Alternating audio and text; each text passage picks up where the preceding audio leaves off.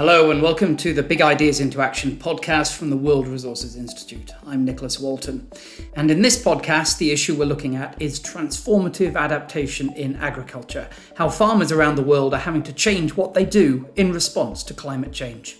We're already seeing climate impacts that are quite severe, and we're already seeing farmers that are transitioning because of it to new, new livelihoods, new production systems. We hear from a Costa Rican farmer who's had to rethink what he grows on his land, and we hear about the challenges stopping other farmers from finding their own ways to adapt. It's the poorest farmers who are most vulnerable, who have the fewest options and are likely to need a lot more support to make these really significant changes. So, if you were a farmer and the climate changed, what would you do about it? At first, you might simply try small experiments to adapt. After all, farmers are used to annual variations in the weather. But what about if the changes aren't just annual variations, but are serious shifts in weather patterns associated with climate change? Drier weather, higher temperatures, more frequent storms, or prolonged periods of rainfall. These issues are the subject of a new WRI paper called Food Systems at Risk Transformative Adaptation for Long Term Food Security. Two of the authors were Rebecca Carter and first Tyler Ferdinand. So, when we're talking about transformative adaptation, we're talking about shifts in agricultural production systems in regions of the world where climate impacts are going to intensify to the point where whatever they're producing or whatever their livelihoods are are non viable we're talking about the types of shifts that are needed in order for agricultural communities or agricultural systems to be sustainable and equitable in the long term. When we first started doing this research, you know, we we tried to unpack what is meant by this term, transformative adaptation, and we found a whole lot of different definitions of it, um, ranging from sort of our definition, which is based on the IPCC's definition, you know, that incremental change, which is the opposite, I guess, of transformative adaptation, is where adaptation is seeking to preserve the existing system. Whereas transformative adaptation recognizes that the system itself is going to have to change. But we also find that transformation is a buzzword and it's everywhere. And it's often just better used to mean sort of bigger, better adaptation. It can be used sort of aspirationally to mean like when we finally get development or adaptation right.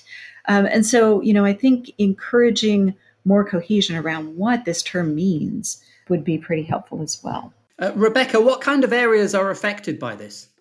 So, the areas that we see affected today are areas that are already kind of marginal for agriculture or where it's, it's just getting more precarious. Um, and they might include desert areas, for example, where water supplies are already limited. They could include ecosystems that depend on glacier water for irrigation, and you know the glaciers are, are melting, and that that source of water is in jeopardy.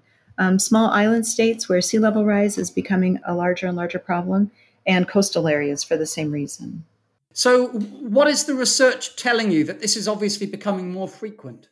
It is actually. What we're seeing now are some agricultural production systems that are already sort of on the edge. And we expect, based on the projections that scientists are, are showing us about how climate change is going to continue and intensify, more and more places to become like this, where what is happening now is going to have to change in some pretty significant ways. Tyler, can you give me an example of, of the type of way in which it affects particular farmers?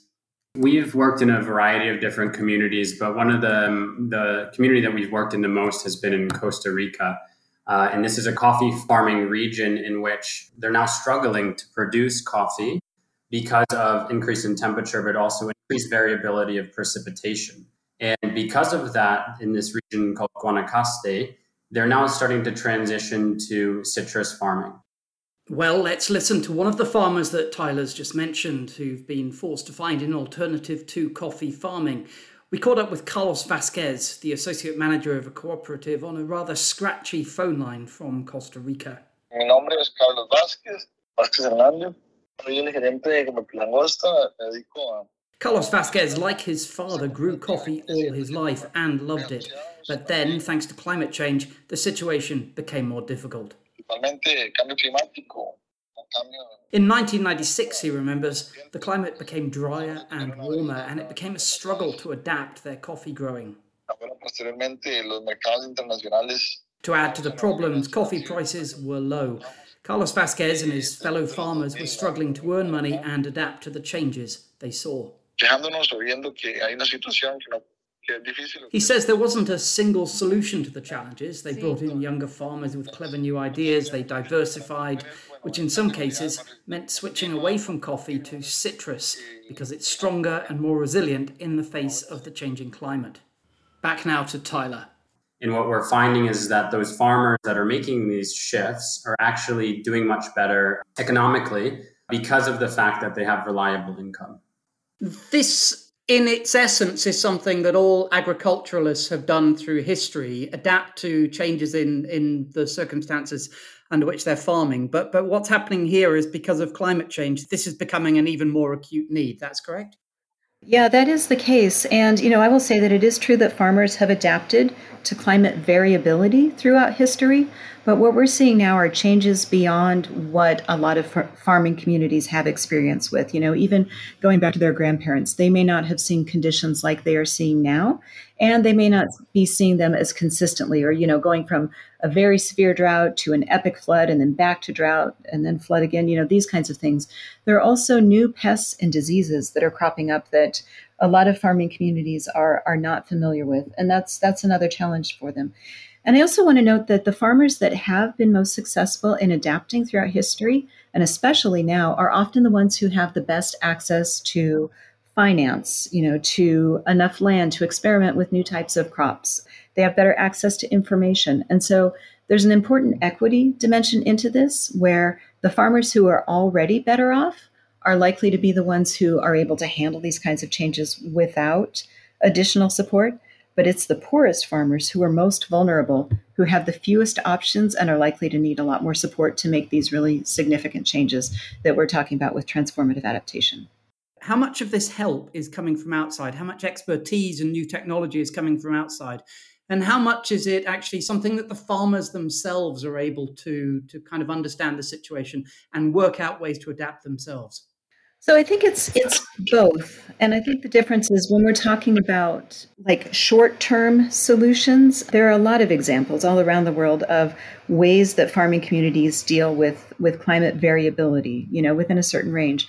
But when we're talking about the speed and the scale at which we expect climate change impacts to happen, that's when additional support is needed. So the basis has to be with farming communities, you know, whatever other solutions or whatever other support comes in to help in these more severe conditions that we see going forward, the solutions need to incorporate what farmers are already doing and they need to engage them in the process of change. It shouldn't be just something that is imposed from top down, but at the same time, the three key audiences that we think have the most power to make changes here are researchers who need to be thinking more about how to help farmers make these longer term shifts, policymakers who need to begin incorporating longer term change and transformative adaptation into their adaptation and national development policies, and then adaptation funding entities who have been providing funds in ways that are certainly helpful and the amounts are increasing. But what we find when we look closely at them is that a lot of the funding is for short term solutions, and it doesn't really provide kind of the stable and secure funding over a long time to make these really significant changes that, that we're thinking about with transformative adaptation. Uh, it strikes me that one of the most significant things that farmers might have to do to adapt is even to to change where they're farming. Is, is, that a factor? Because if so, that, that that's quite a, a major barrier to being able to transform the way in which you're farming. Tyler?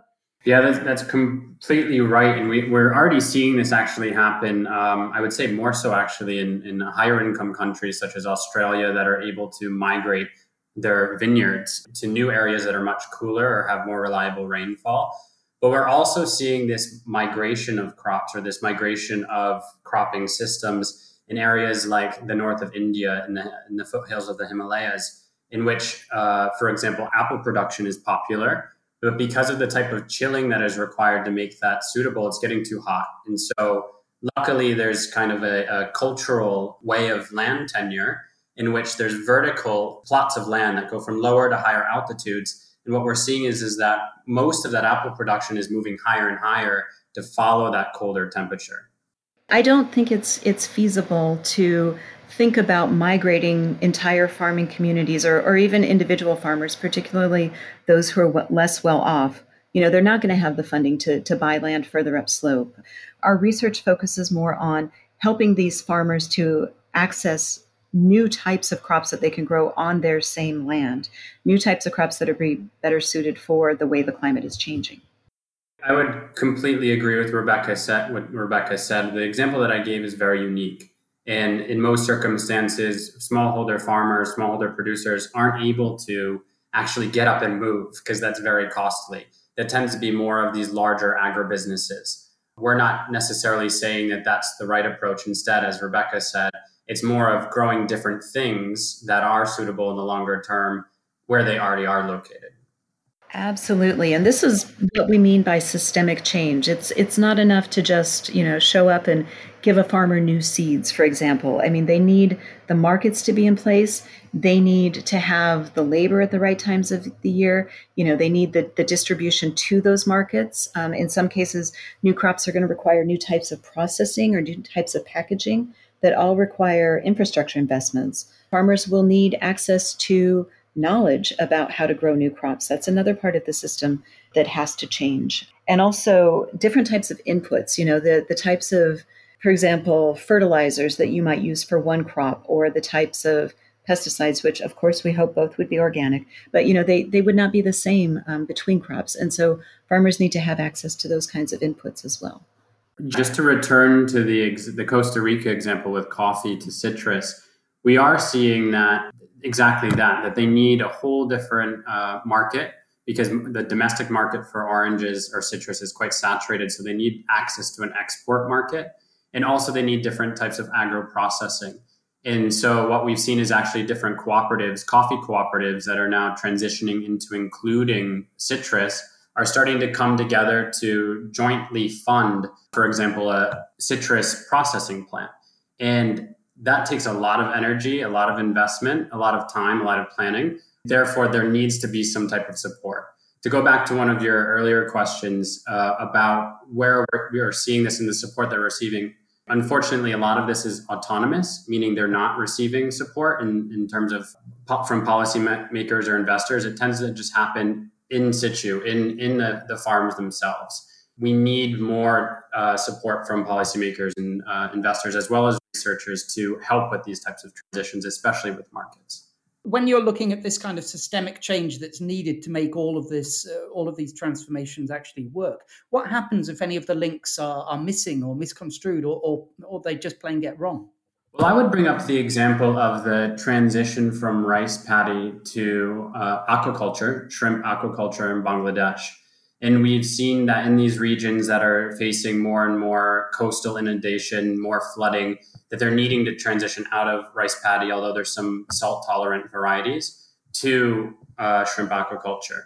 And that's kind of been happening for a while now. But what some researchers have pointed out is that because of the dynamics in resources, so some farmers already have capital assets, uh, different types of infrastructure there's a consolidation of power and wealth. So those that are typically the more vulnerable and under resourced either move out or move on.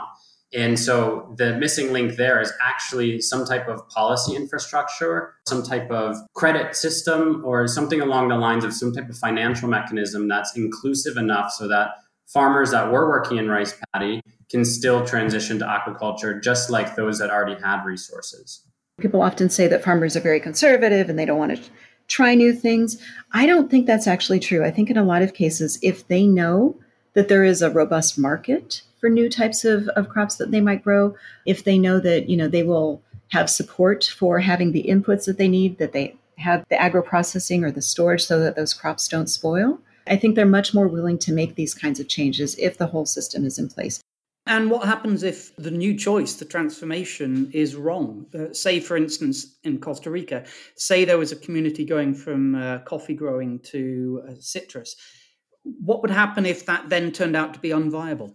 So, in the circumstance of Costa Rica, there's still a lot of intercropping. So, coffee isn't completely they're, they're not it's not a wholesale switch. They're they're slowly transitioning to citrus I think that the key is is that in these types of transitions, you you remain flexible. In terms of farmers, that means sometimes that you need to diversify what you are growing. We're not encouraging potential, for example, monocultures to a new um, type of citrus which might be infected by a, a new uh, virus or disease, in which case everything would be wiped out. The important part is that when you're when you are transitioning, when you are having these types of shifts, that it has this longer thinking perspective that remains flexible. The climate is going to continue to change, and so farmers are going to have to continue to change. Just to build on that a little bit, um, you know, I, I with Costa Rica, I don't think oranges are going to be the solution for all farmers everywhere. Um, you know, because as Tyler mentioned, there are new diseases that are cropping up, for example, um, in that particular production system. But I think the overall message is more that farmers need to be able to shift faster. You know, they need to have the kinds of support in place where if the climate keeps changing or if unexpected things like new diseases keep popping up, they're able to just be more adaptable, be more flexible, you know, and have the support they need to know what their range of possibilities are, know that markets will be there for them, um, know that agricultural extension is changing fast enough that you know they they can get the information they need and not just what maybe these extension agents learned quite some time ago when they were in school is all of this actually happening at the scale that is necessary to to help the farmers in this kind of situation? You're talking about all of the different things that that need to come together to make this work. It's, it seems like a really, really, really hard problem to solve in the number of instances that we've got around the world. I would say that it's happening at nowhere near the speed and scale and scope that it needs to happen. Um, and there have been other researchers who have looked very hard for cases of transformative adaptation by using different criteria and only found a handful. So this is something that communities can do, but not all communities can do, and not very quickly. In places that fail to transform when the environment that surrounds them, including the climate, changes such as what they're doing is not going to work, you know, those those systems fail, and then we have issues like more migration. We have conflict over resources.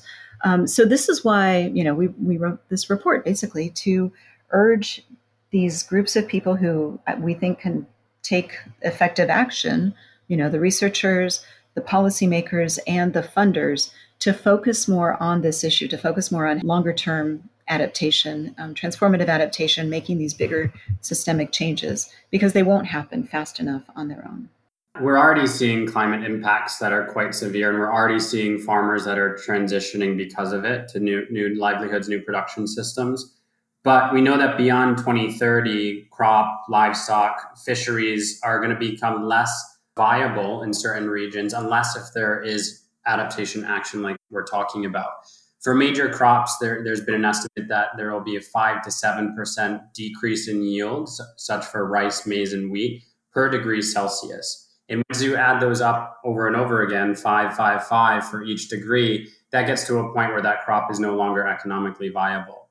There was a recent study actually looking at these types of agroecological shifts, so the types of agricultural systems and their suitability according to the local ecology and climate and there was 157 countries they predicted that 34% would face catastrophic food insecurity by 2050 unless if there was substantial adaptation action.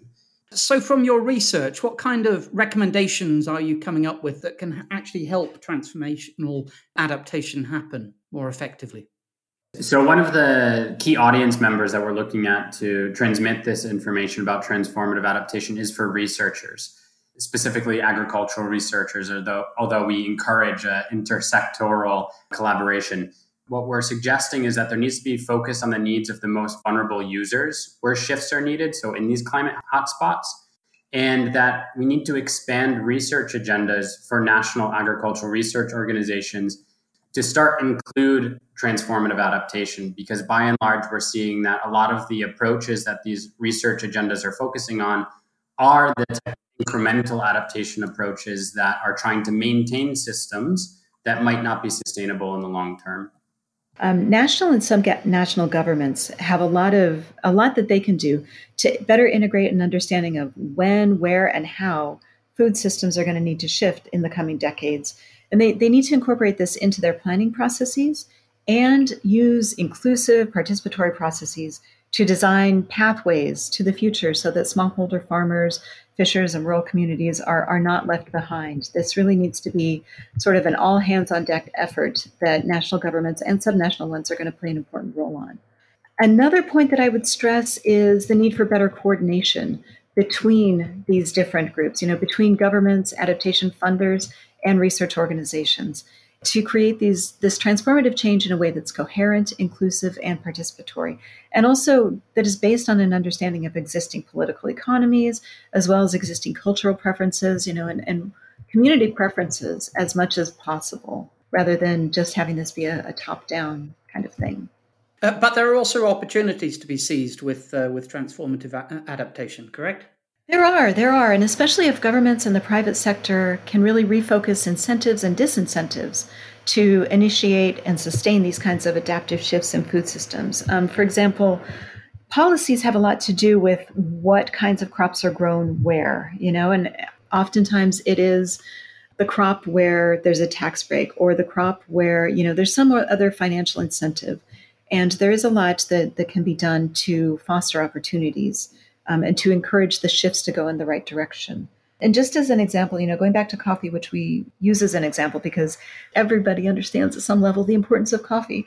We've talked about places where it's not going to be possible to continue producing coffee unless the breeding of new heat tolerant and also disease resistant varieties really steps up. But even so, there are places where it's probably not going to be possible. But those places will become more suitable for different types of crops and there will be places that are currently too cold for coffee that will become more viable for it. So, for those kinds of places to be able to understand these opportunities in advance and make the investments that will be required to take advantage of them, I think is another big need. I, I just wanted to echo what Rebecca said. And, and even when there's a potential loss in terms of, let's say, with coffee, with climate change, there is always an opportunity. So, for example, we did an economic analysis in Ethiopia of if they were to switch to vanilla in the regions that were going to no longer be viable for coffee, how much would they actually gain? And the figure is substantial. There's about a $250 million loss by 2050 if they don't adapt, and almost over a billion dollars worth of gains if they were to switch to vanilla. This is just theoretical, but it sh- goes to show that there are potential wins for these types of shifts. You're not shifting just because you have to, but because there is a greater opportunity in the future. And that was Tyler Ferdinand and Rebecca Carter, two of the authors of a new WRI report Food Systems at Risk Transformative Adaptation for Long Term Food Security. You can find the report on our website, wri.org, along with plenty more on adaptation to the increasing risks of climate change. You'll also find more podcasts at wri.org slash podcasts on everything from food waste to the challenges of energy access. I'm Nicholas Walton. Thanks for listening.